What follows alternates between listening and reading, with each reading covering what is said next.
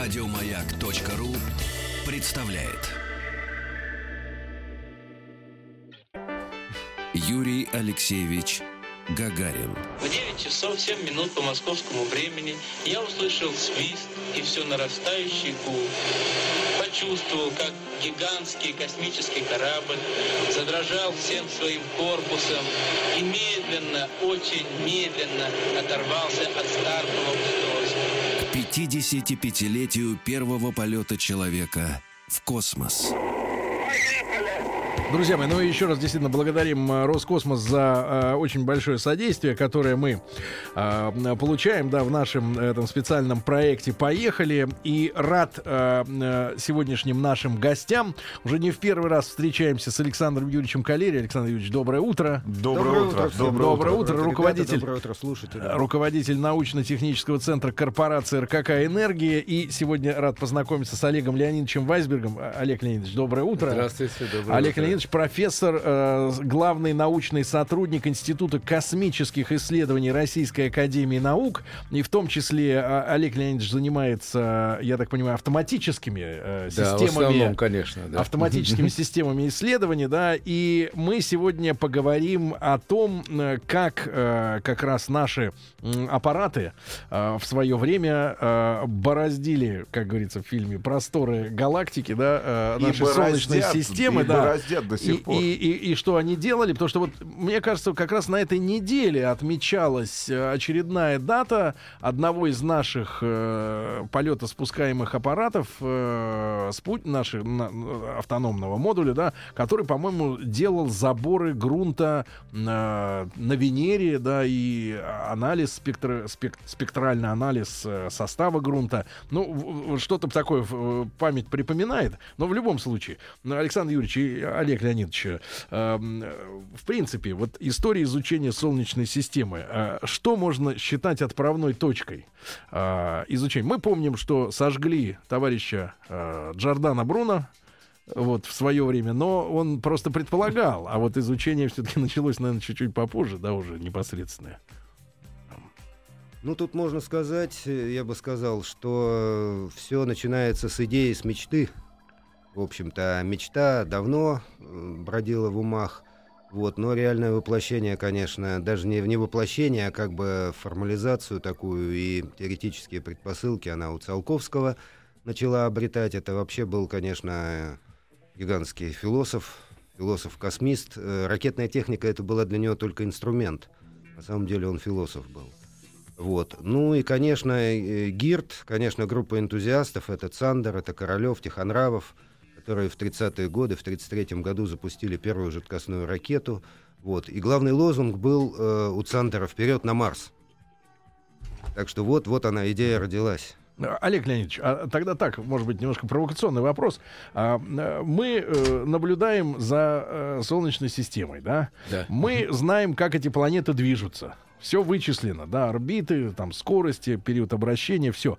Зачем нужно э, направлять э, на ту или иную планету, да, аппарат, э, чтобы он брал какие-то пробы? Что, э, какие тайны это может приоткрыть, в принципе? Ну, понимаете, ведь э, человеком движется, человечеством движется несколько, э, так сказать, инстинктов, да. Один инстинкт — это получение удовольствия, удовлетворение своих потребностей. Второй — это распространение, так сказать, экспансия. Ну и третье — это получение знаний. И вот э, иногда задают вопрос, зачем летают в космос, зачем пускают космические аппараты. Но ну, человек э, просто должен понять, что, что, как устроен мир, как вокруг него. А для чего же изучают Солнечную систему?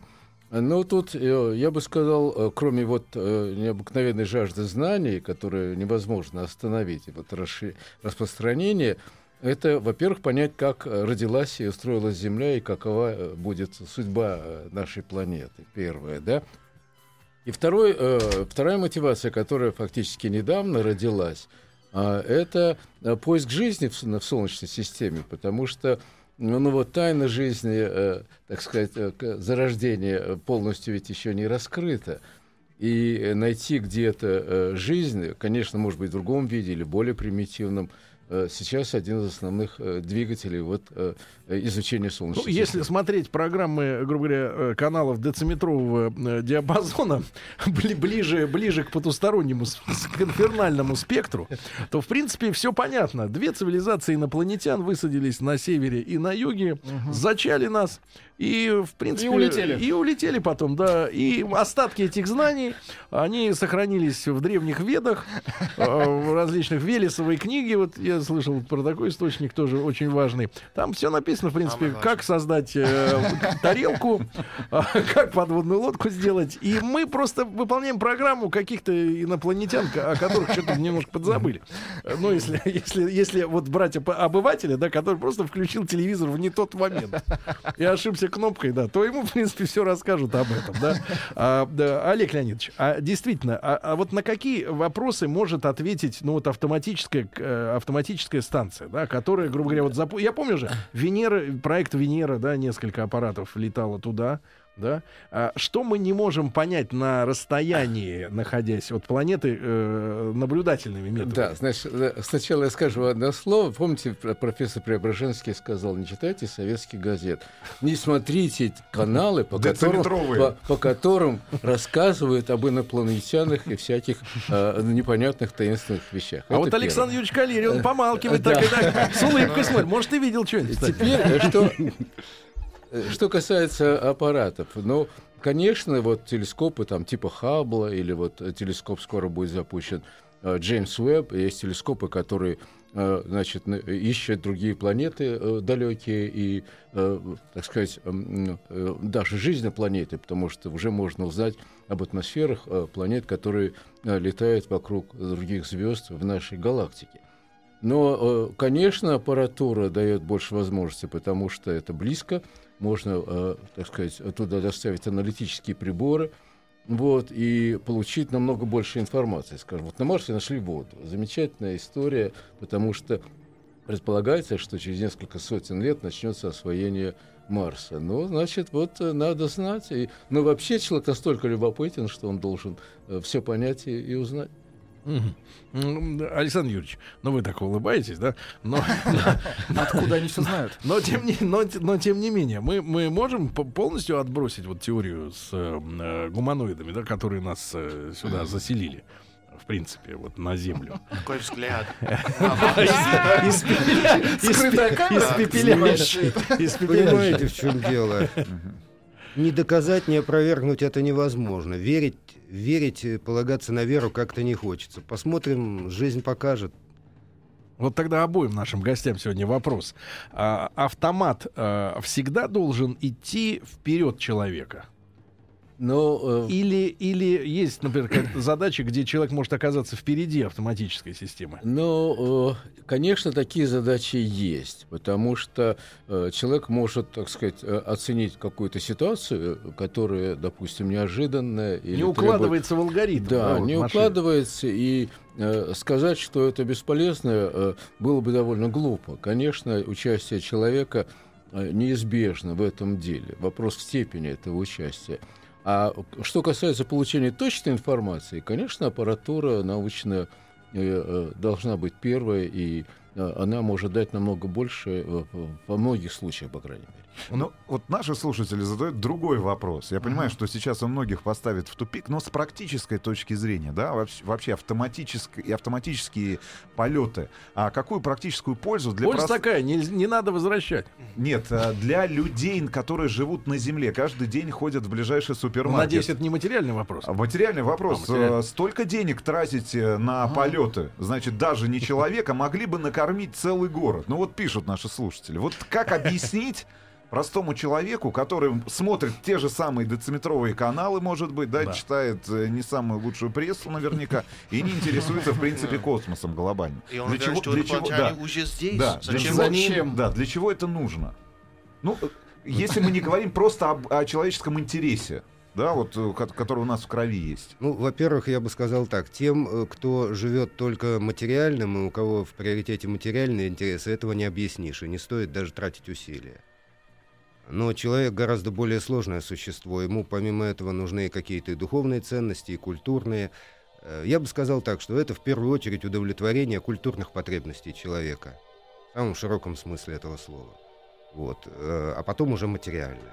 А давайте нашим слушателям, вот если, которые... Вот если да. так вот подходить, то тогда вроде бы все становится понятным. Ну а дальше это можно развивать да. там часами или сутками прямо да. вот эту Давайте тему. Ответим нашим слушателям, которые вот как раз э, задавали вопрос о практическом смысле. И, с, с, значит, нашу тему космическую как раз совместим с темой культурного голода. Вот как раз вчера повязали э, троих или четверых ответственных работников Министерства культуры, там замминистра и других, которые украли там миллионы рублей. Вот в принципе на эти деньги можно было запустить аппарат на, на Марс или на Юпитер, да? Вот, в принципе, польза культура, было бы гораздо... культура и польза... космос очень близки. А, ребят, пользы было бы от этого однозначно больше. Да, чем вот этим людям, которые до десятого мая будут сидеть сейчас в СИЗО, правильно? Да, можно мне добавить к тому, что сказал Александр Юрьевич, который, я присоединяюсь к тому, что он сказал, что невозможно остановить тягу человека к знаниям. Но достаточно вспомнить следующее, ведь все начинается с фундаментальной науки, то есть с познания того, как устроена Вселенная, как устроена материя, как устроена жизнь. И вот посмотрите, вот возьмите, каждый сейчас практически пользуется смартфоном. Откуда это пошло? Это пошло от фундаментальной науки, которая занималась абсолютно бесполезным делом, изучением свойств вещества, твердого вещества, так сказать, эмиссии, э, э, так сказать, э, когерентные и так далее.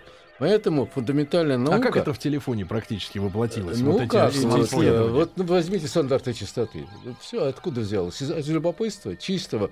И потом оказалось фантастическая выгода человеку. Ну, возьмите атомную энергию. Занимались люди, ну, ерундой как будто бы, да? Как, как делятся атомы, как они излучают там жесткое излучение. Олег Леонидович, да, даже, да даже проще, проще пример. Обычная электрическая лампочка. Конечно. Ученые сидели и со светильниками коптящими, и все это. А какие-то чудаки занимались изучением электричества, свойств электричества. А потом Эдисон или Яблочков придумали лампочку накаливания. Сейчас все пользуются и даже не задумываются. Ну вот, вот он пример, понимаете, из жизни просто. Поэтому, понимаете, ведь все начинается с фундаментальной науки. Вот есть любопытные люди, которых называют яйцеголовыми, которые занимаются какой-то ерундой, пытаются понять, вот, угу. как устроена Вселенная, как все остальное устроено. Потом к ним э, появляется какой-то эффект.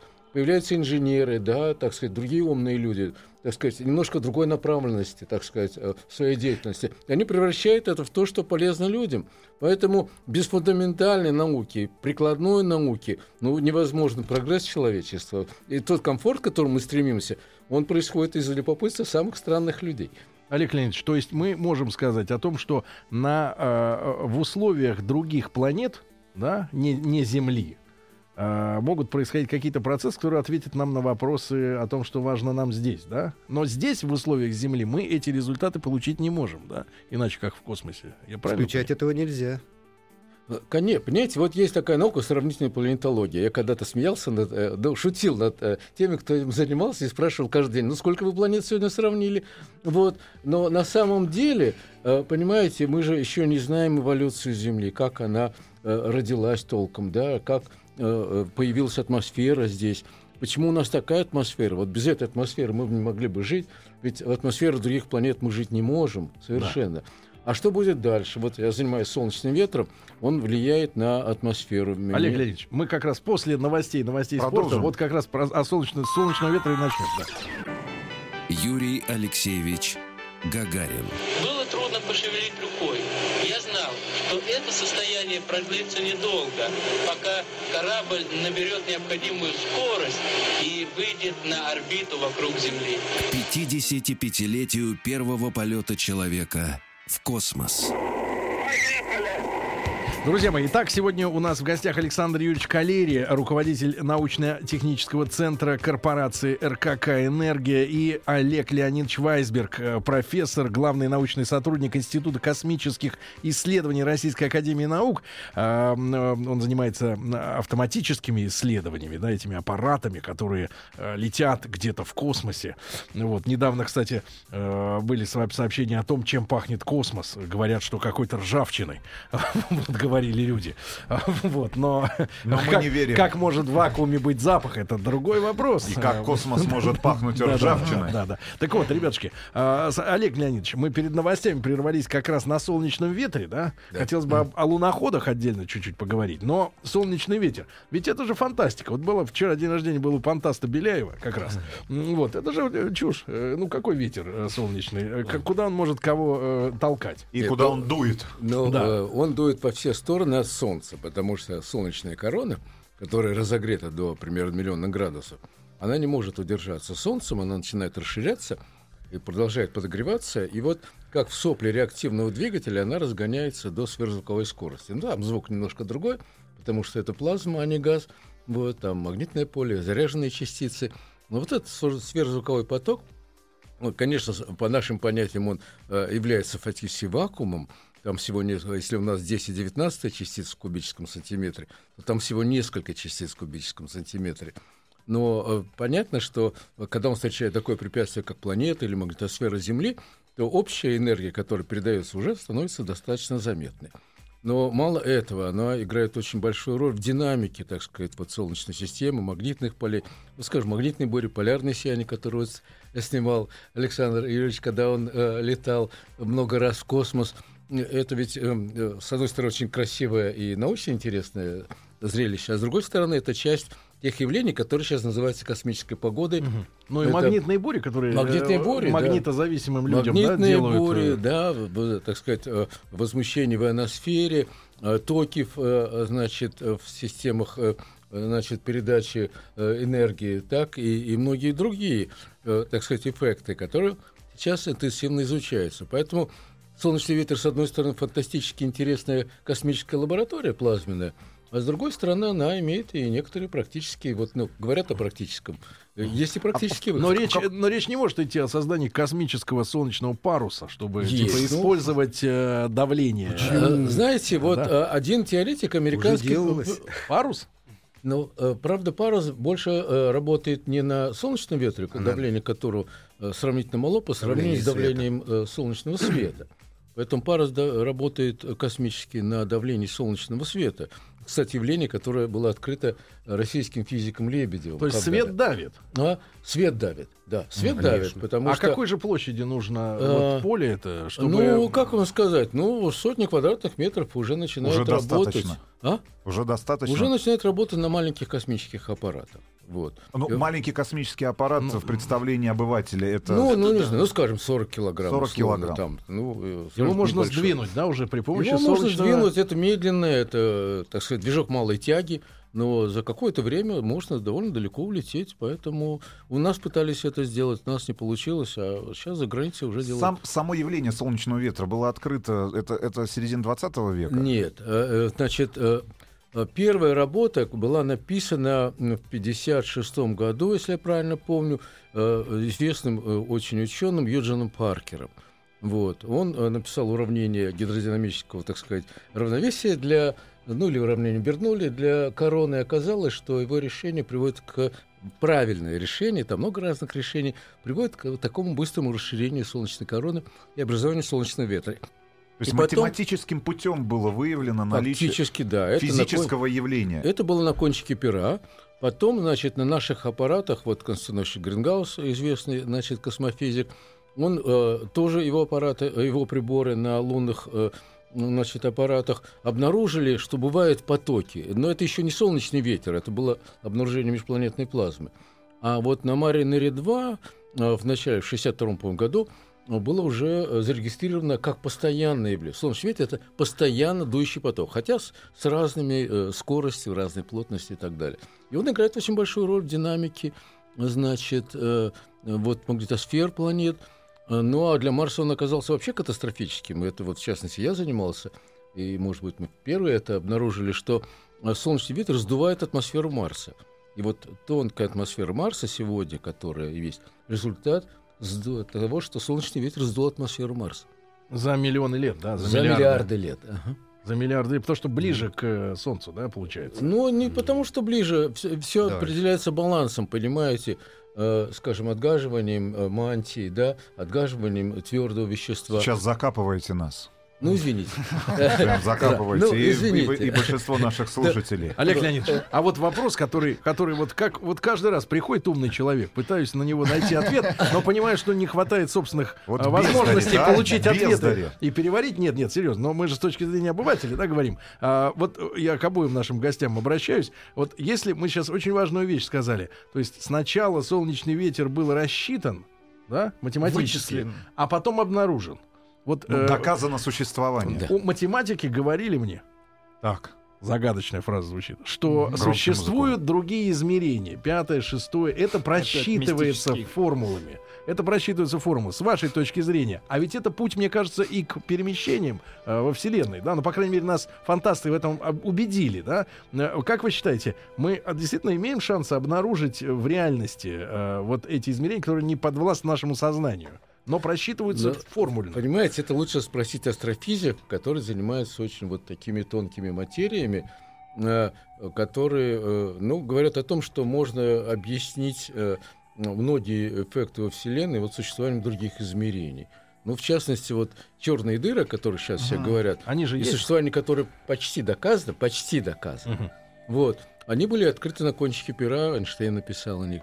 Потом есть еще, значит, вот кротовые дыры, да, такое понятие, что можно перейти в другую, так сказать, вселенную, якобы. Но никто пока их не открыл. Понимаете? А кто знает? Может быть... Их... Олег Леонидович, ну вы сказали самое первое слово ключевое — астрофизики. Uh-huh. Потому что математик сам по себе, я считаю, этого не сделает. Математика — это только инструмент. И тут именно, именно физик должен сказать... Потому что математика — это аксиоматическая наука. Можно выдумать все, что угодно, и на этих аксиомах построить любое здание. Будет ли оно практическое применение иметь — это другой вопрос. Физика — это очень практическая. И к вопросу о том, зачем нужно лететь в другие миры и исследовать, и получать оттуда информацию. Я уже сказал, физика — практическая наука. Она основывается на фактах. Из фактов выводятся законы мироздания, формулируются. И если другие факты опровергают это и подтверждено, приходится пересматривать их. Мы имеем факты только у себя на планете. Поведение материи и всех вот этих проявлений. В других мирах мы просто пока верим в то, что это распространяется и э, на другие миры, на большие дальности. Вот, скажем, пионер, не помню, десять или одиннадцать летел и... вылетел, можно сказать, за пределы Солнечной системы, uh-huh. э, американский аппарат, и выяснилось, что какой-то эффект у него выяснился в движении, в положении его. И дальше начинают размышлять, это темная материя сыграла или это что-то еще, а почему бы не предположить, что, может быть, там законы гравитации, которые мы хорошо знаем у Земли, там работают немножко по-другому. Та же гравитационная постоянная немножко другая. Ведь это измеренный, измеренная константа, это не математическая аксиома. Это измеренный факт. И там мы еще не были и не измеряли. Вот поэтому нужно идти туда, чтобы лучше понимать, как устроен весь мир. Это вот самое важное, что я, я вот, так сказать, начинаю, по-моему, понимать. Значит, то есть получается, что же получается, в других галактиках могут по-другому работать законы, ну, другие физики. Правила, да. Другие законы физики. Исключать этого нельзя. Другое Почему число пи, закон... другое ну, число пи, исключать этого что-то... нельзя. Исключать Правда? Этого нельзя. А, а, были... а дело в том, что, понимаете, я говорю, аксиома, математик верит в это. Это постулат, который не требует объяснения. А физик, он по-другому устроен. Он должен сначала получить этот факт и на основе его сделать выводы. А были... Нет факта, нет да. выводов. Тогда обоим нашим гостям, Александру Юрьевичу Калери и Олегу Леонидовичу Вайсбергу, а были вот в, за годы наших исследований космоса, да, вот этими и аппаратами, и нашей станции МИР, и впоследствии вот Международной космической станции, обнаружены за пределами Земли какие-то вещи, которые вот э, пока что невозможно объяснить нашими, э, ну, обычными законами физики. И знаниями. Да. Ну, встречались? Вот, э, вы знаете, все-таки в основном, значит... Э, На, на тех точностях, которые можно получить, э, те законы физики, которые действуют на Земле, они действуют и ну, во Вселенной, доступной нам. Э, но проблема состоит в том, что мы, конечно, масштабы другие у нас здесь, и скорости другие. Но пока вот такого опровержения законов, которые есть, появляются какие-то новые вещи. Понимаете, вот скажем... Вы знаете, там э, коллайдер, да, который, э, uh-huh. так сказать, э, открывает новые частицы, uh-huh. да. Но до сих пор не... Ведь, понимаете, чем больше мы знаем, тем больше вопросов возникает. Понимаете, вот то э, множество частиц, которые существуют в мире, да, непонятно, почему так много. Uh-huh. Понимаете, не совсем понятны такие вещи, например... те константы физические, которые нам известны, они почти фактически уникальные константы, которые объясняют возможность существования вот, э, биологической материи. Понимаете? Вот как это получилось? То есть есть тайны, которые, ну, пока ведь э, вот, физикам ну, не нужно существование Бога для того, чтобы объяснить то, что есть. Но кто знает? Мы же этого не знаем. Никто не доказал, что он есть, никто не доказал, что его нет. Поэтому есть много тайн, которые э, м- мало понятны, но постепенно идет и даже все ускоряется познание э, вот, законов мироздания. Олег Леонидович, а наши луноходы, да, вот эта лунная программа, в чем помогла нам? Э, вот что мы э, для себя открыли? Ну, как вам сказать? Очень интересный э, вопрос такой. От, откуда вообще взялась Луна? Понимаете, потому что... У нас тоже есть версия вот из тех каналов. Это кусок земли. Это кусок да. части земли. Они да. даже показывают схему земного да, шарика. Да. Откуда взято столкновение. Это наша да. ща- часть. Столкновение. Да? Вот, понимаете, по тем, так сказать, ну, по моделям математическим, которые вот строят, да, по движению материи и гравитации, там, вот, и по, значит, минералогическому составу, ну, похоже, что Луна сделана была в основном из вот остатков вот того столкновения, которое было из мусора. Там, миллиарды лет тому назад. Ну, вообще, вообще весь мир сделан из мусора. Хорошо бы обратно его не превратить в этот мусор. Понимаете? Чем мы усиленно занимаемся на Земле.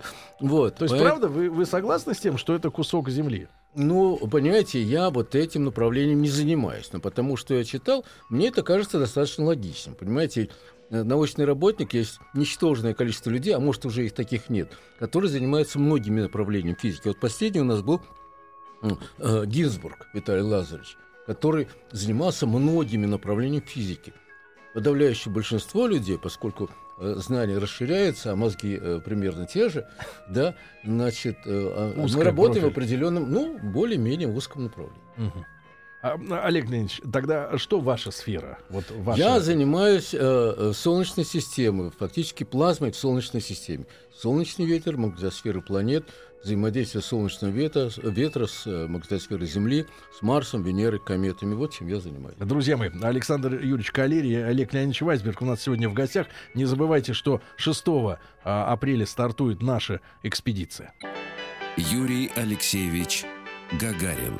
Земля сообщила. Прошло семьдесят секунд после старта. Я ответил: понял вас, все хорошо. А сам подумал, неужели еще только семьдесят секунд прошло? К пятидесятипятилетию первого полета человека в космос. Друзья мои, итак, Александр Юрьевич Калери, руководитель научно-технического центра корпорации эр ка ка «Энергии», летчик-космонавт, и Олег Леонидович Вайсберг, профессор и главный научный сотрудник Института космических исследований Российской Академии Наук. Ребята, я понимаю, что, значит, космические специалисты сейчас поближе подсели к динамикам. Да, завели людей. Да, да, да. И я понимаю, что интересно... На а самом диванные деле... эксперты Нет. требуют, чтобы наши гости выращивали картофель. А то семена из-за границы везут. Семена, да. Выращивайте, товарищи, выращивайте. Предлагают дербанить уже имеющийся картофель на глазки. Это выход из ситуации. Не надо закупать. Но, если серьезно говорить, вот Александр Юрьевич подсказал нам тему, потому что все-таки они находятся внутри материала, да. А мы как бы снаружи и, и очень далеко. Не, мы вне космоса, это и, однозначно. И, и Александр Юрьевич сказал, что вот э, из интересных тем, да, которые можно было бы сегодня, с которыми можно было вас mm-hmm. познакомить, история о том, что в Советском Союзе э, марсианский корабль э, были планы построить, да? Марсианская программа. Да, конечно. И не в восьмидесятые годы. Причем пилотируемый, пилотируемый. Значит, э, надо сказать, что вот мы на, с чего начали, вы спросили, значит, с мечты начинается. Но ведь эти люди, правда, к сожалению, Цандер умер, но Тихонравов и Королёв в середине пятидесятых снова объединились и продолжали эту работу, и работали всерьез над межпланетными полетами. Вот. В пятьдесят девятом году, в декабре, вышло постановление ЦК КПСС и Совета министров СССР о программе космических исследований в Советском Союзе, в котором говорилось и об автоматических аппаратах, и о необходимости создания пилотируемых межпланетных кораблей для полетов вокруг планет, для инопланетных станций, обитаемых, в том числе для совершения пилотируемых полетов, первого пилотируемого полета, который совершил Юрий Алексеевич Гагарин. Но этим постановлением описывалось, в общем-то, и даже межпланетные полеты людей. Работы эти всерьез велись. Значит, разрабатывалась и ракета сверхтяжелая Н один, разрабатывался э, проект тяжелого межпланетного корабля, который в первую очередь для Марса был. Кстати, велась его отработка на Земле систем. Вот тот экспериментальный комплекс в Институте медико-биологических проблем, который, кстати, был создан именно для медицинского, медико-биологического обеспечения дальних и длительных полетов, пилотируемых, при участии, непосредственном участии Королёва-Келдыша. Там вот э, в середине шестидесятых сделали так называемый наземный экспериментальный комплекс НЭК, в котором вот недавно проходил эксперимент Марс пятьсот. Да, это из тех лет еще. И тогда, в шестьдесят восьмом, по-моему, году, три испытателя, Мановцев, Улыбышев и Башко, прожили в замкнутом объеме в этом комплексе на полностью автономных системах жизнеобеспечения один год. Год? Да, год в земном звездолете. Были книжки даже такие, я еще школьником читал их. Вот. Это все велась отработка систем межпланетного корабля. Предполагалось построить тяжелую орбитальную станцию, аналог э, межпланетного корабля на орбите Земли или, или, может быть, в точке либрации системы Земля-Солнце. Это что для за точка? Испытаний. Объясните нам. Ну, это точка равновесия, значит, вот система двух планет, третье тело, значит, точки... Э, она может быть устойчивой, неустойчивой. Вообще в этой системе э, пять или шесть точек равновесия таких, значит... То есть ни туда, ни сюда не падает, да? То ну, есть приблизительно, где уравниваются силы притяжения двух, двух планет. Тяготеющих, это двух насколько, тяготеющих на каком центров. Расстоянии от Земли примерно? Ой. Полтора миллиона километров. Сколько? Сколько? Полтора миллиона километров. Ну, одна, миллиона. Одна сотая расстояние до Солнца. А, да? а, а да. С этого расстояния Земля выглядит как что в иллюминатор? Вот как не видел, не как видел, точка? Но маленькая, да. Не видел. Сколько ну, лететь до дальше, этой точки? Дальше вот просто, чтобы на станцию... Ну, это баллистики, должны сказать. Все зависит от запасов энергии на ну, борту. Ну, ну, прибли... вот. ну, имеется в виду год, два, три, четыре. Нет, нет, ну, нет ты что, до ну, Марса пятьсот дней лететь. Нет, ну что вы, меньше. До Марса ну, и обратно месяцев, можно да. за семьсот с небольшим семьсот. Дней. И там еще. Ну, все зависит, опять же, от располагаемых запасов энергии на борту. Ребят, вот видите, вот. Значит, Явлинский обещал изменить экономику нашей страны за пятьсот дней. А люди, которые занимаются практическими делами, могут слетать на Марс и вернуться.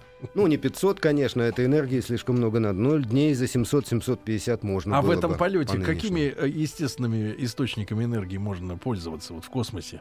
Или таких технологий нет еще? Вот ну, мы вы знаете, сейчас, ветре говорили, сейчас, да, ведутся, сейчас ведутся работы. Конечно, это вопрос, каким источником энергии. Во времена Королёва при проектировании там были разные варианты, рассматривались. И электроракетный двигатель на малой тяге, и жидкостные ракетные двигатели. И серьезно велся проект с жидкостным ракетным двигателем.